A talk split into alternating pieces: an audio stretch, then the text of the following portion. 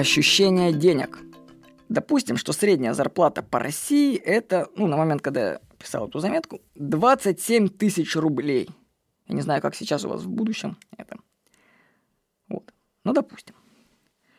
Значит, если у человека, который получает такую зарплату 27 тысяч рублей, она вдруг вырастет в два раза, ну, составит 54 тысячи рублей, то для него это будет существенно достаточно, да. Ну, я скажу, что это прямо целый переворот в его жизни будет. Но когда ты получаешь, допустим, 50 тысяч рублей, и зарплата поднимается до 70 тысяч рублей, то это уже не так вообще заметно на самом деле. У меня есть теория, что отношения к деньгам изменяются нелинейно. И ты чувствуешь разницу только при переходе знаковых каких-то границ. Вот тут я категории написал дохода, как мне видится, только почему-то они от 100 тысяч начинаются. Значит, первая категория от 100 до 300 тысяч.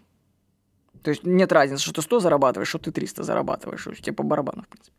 Потом от 300 до 500, от 500 тысяч до миллиона, и потом от миллиона до 10 миллионов. Вот у меня такие почему-то этим виделись, когда я писал эту заметку. Я считаю, что для счастливой жизни достаточно находиться в первом диапазоне, достаточно, достаточно, от 100 до 300 тысяч. Ну, при условии, что у тебя еще очень много свободного времени.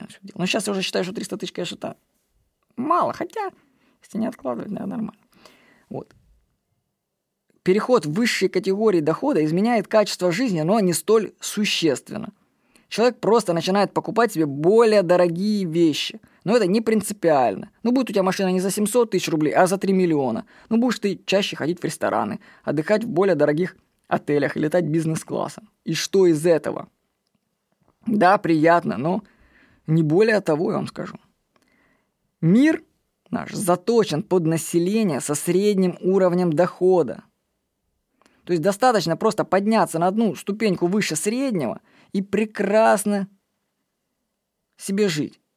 На мой взгляд, стремиться к большим деньгам имеет смысл только для того, чтобы развивать какие-то проекты свои, требующие вложения денег. То есть на этом уровне деньги уже становятся энергией для реализации твоих мыслей и проектов.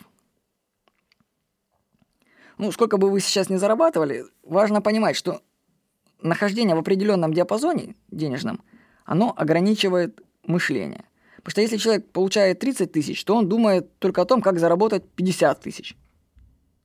В то же время человек, который зарабатывает 100 тысяч, он размышляет о том, как заработать 300 тысяч рублей. Понимаете? В принципе, ничто не мешает человеку, который получает 30 тысяч рублей, начать думать о том, как заработать сразу 300 тысяч. То есть это те же самые мысли. Только зачем же самому себе ставить верхнюю планочку так, да? Ниже. Хотя бы почему бы не подумать просто о том, что ты зарабатываешь миллион рублей в месяц, например. Почему? Вот. Так что попробуйте переключиться на другой диапазон дохода и начать думать в нем. И у вас будут совсем другие мысли. Потому что одно дело, когда ты думаешь, как бы тебе на работе увеличить свой доход, оклад там с 30 до 50 тысяч, совсем другое понимать, что в этой работе ты не перепрыгнешь с 30 тысяч на 300 тысяч. Что тебе нужно вообще что-то делать принципиально другое, если ты уж на это пошел.